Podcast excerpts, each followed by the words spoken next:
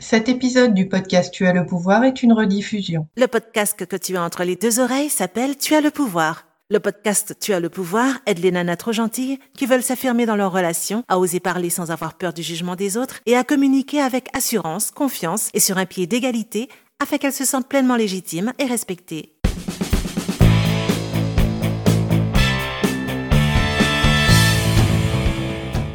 Je connais une nana qui s'appelle Elodie. Elodie, c'est la championne du monde, toute catégorie des nanas trop gentilles. Elle est adorable, mais elle n'a jamais appris à dire non aux autres, tu vois, à simplement leur expliquer ce dont elle a besoin, sans avoir l'impression d'être une monstrueuse connasse, ni à leur poser des limites. Alors du coup, Elodie, elle, elle est malheureuse. Elodie subit sa vie 90% du temps et elle a l'immonde impression qu'elle n'a absolument aucune prise ni aucune autorité sur le cours de son destin ou aucune influence sur les événements qu'elle rencontre. Bref, la pauvre Élodie se sent nulle et impuissante quand il s'agit de dire ce qu'elle pense, de se positionner, de convaincre ou de prendre sa place. Élodie a l'impression de flotter dans sa vie et de passer son temps à combler les désidératas des uns et des autres. En fait, c'est pas une impression. La pauvre Élodie passe effectivement 90% de son temps à courir dans tous les sens pour remplir une foultitude d'obligations qu'elle s'impose avant tout à elle-même. Les relations d'Élodie sont harassantes. À la maison, par exemple, son fils de 13 ans, Simon, en bon ado rebelle qu'il est, refuse bien sûr de lever le petit doigt pour faire un brin de ménage ou deux trois courses vite fait bien fait pour aider sa maman. Élodie se coltine donc toutes les tâches ménagères, évidemment pour arranger le tout, elle bosse à plein temps. Dans son couple, Elodie s'est effacée depuis des années. Il faut dire qu'elle a aussi toujours appris que le rôle de la femme, c'était de tenir sa maison. Point. Son mari, Marc, que ça arrange bien d'ailleurs, et qui n'a jamais été un grand féministe dans l'âme, se contente de filer un coup de main mollasson quand toute sa famille de 18 personnes se tape l'incruste à Noël et que Elodie fait la boniche pour nourrir et accommoder tout son petit monde. Au taf, Elodie est une perle. Elle bosse vite et bien. Son patron le sait bien sûr, mais il ne l'augmente pas pour autant. Si Elodie se barrait, c'est lui qui serait bien dans la merde, mais Elodie ne partira pas. Et tu sais pourquoi? Parce que toute perle qu'elle soit, elle est persuadée, Elodie, qu'elle n'en fait jamais assez et que son boss pourrait la virer du jour au lendemain. Alors pourquoi les relations d'Elodie sont-elles harassantes? Et surtout, qu'est-ce qu'Elodie peut faire pour dire stop, maintenant ça suffit et arrêter de se faire phagocyter le cœur et le cortex par les désidératas des uns et des autres? C'est ce que je te propose de voir ensemble maintenant, ma chérie.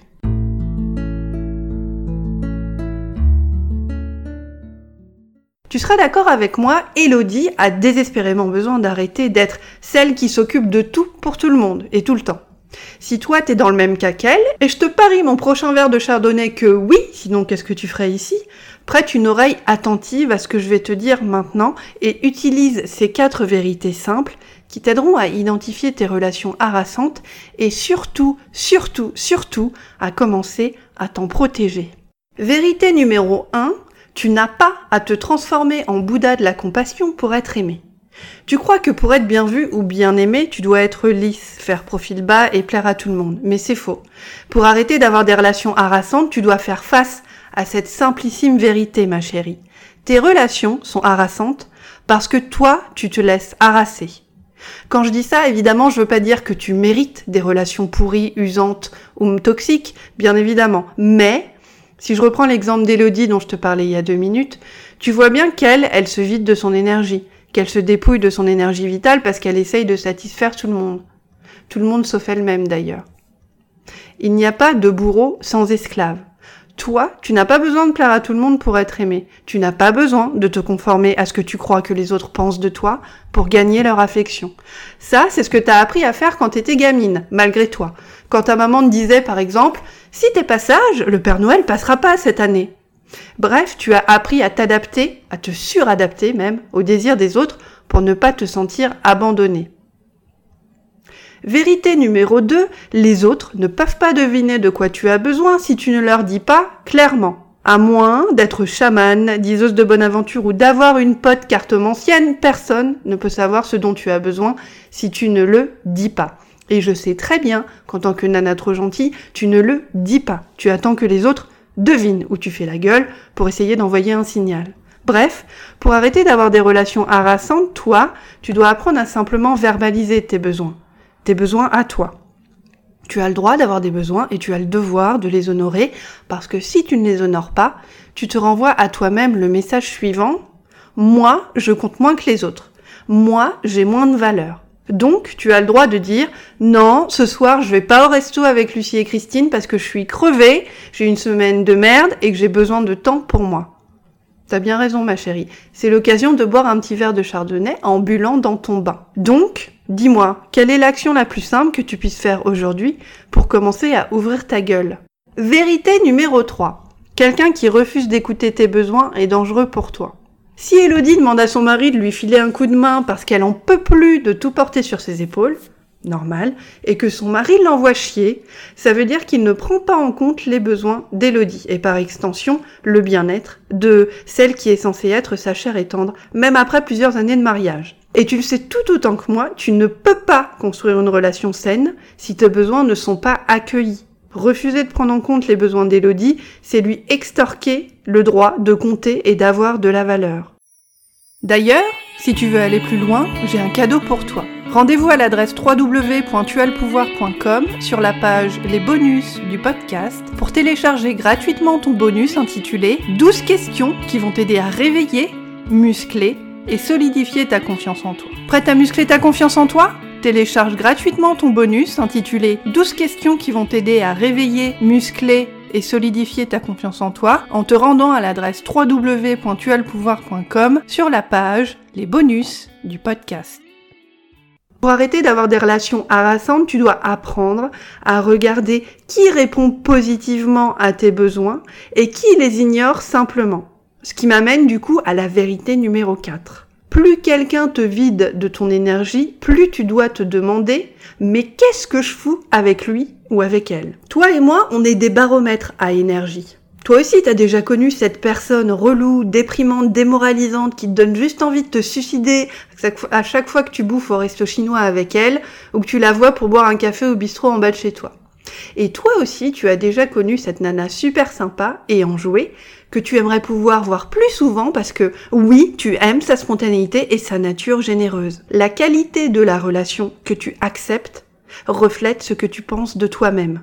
Accepter une relation merdique signifie qu'inconsciemment tu penses que tu ne mérites pas mieux que ça. Et moi, je crois en toi et je sais que tu vaux largement plus que ce que tu t'autorises à croire. Pour arrêter d'avoir des relations harassantes, demande-toi simplement ce que la relation t'apporte. Est-ce que c'est du positif ou du négatif? Qu'est-ce que toi tu peux faire pour prendre de la distance, si c'est du négatif, et protéger tes ressources énergétiques à toi à partir de maintenant? Est-ce que cette relation-là, tu l'alimentes parce que tu te sens obligé, entre guillemets? Est-ce que c'est une vague relation familiale ou une relation familiale beaucoup plus proche? Est-ce que c'est par politesse, par pseudo-devoir, justement Par peur des conséquences, de l'engueulade, d'être mal vu C'est quoi qui t'empêche de prendre de la distance avec cette personne qui t'arrasse et qui te fatigue?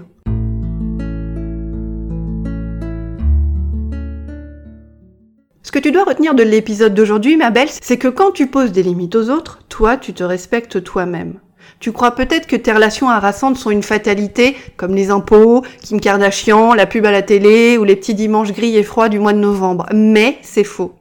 Toi, tu as le pouvoir de décider qui tu veux et qui tu ne veux pas fréquenter. On n'est pas encore en dictature, que je sache. Tu as le pouvoir de déterminer qui est digne de bénéficier de ton temps ou pas. Tu as le pouvoir de protéger ton énergie comme un temple sacré.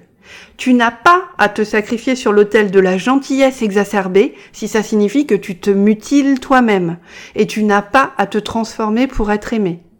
Et à moins d'avoir un Magnum 457 braqué sur la tempe, tu n'es jamais obligé d'accepter des relations merdiques où tu te sens merdique. Souviens-toi que tes relations reflètent ce que tu penses de toi.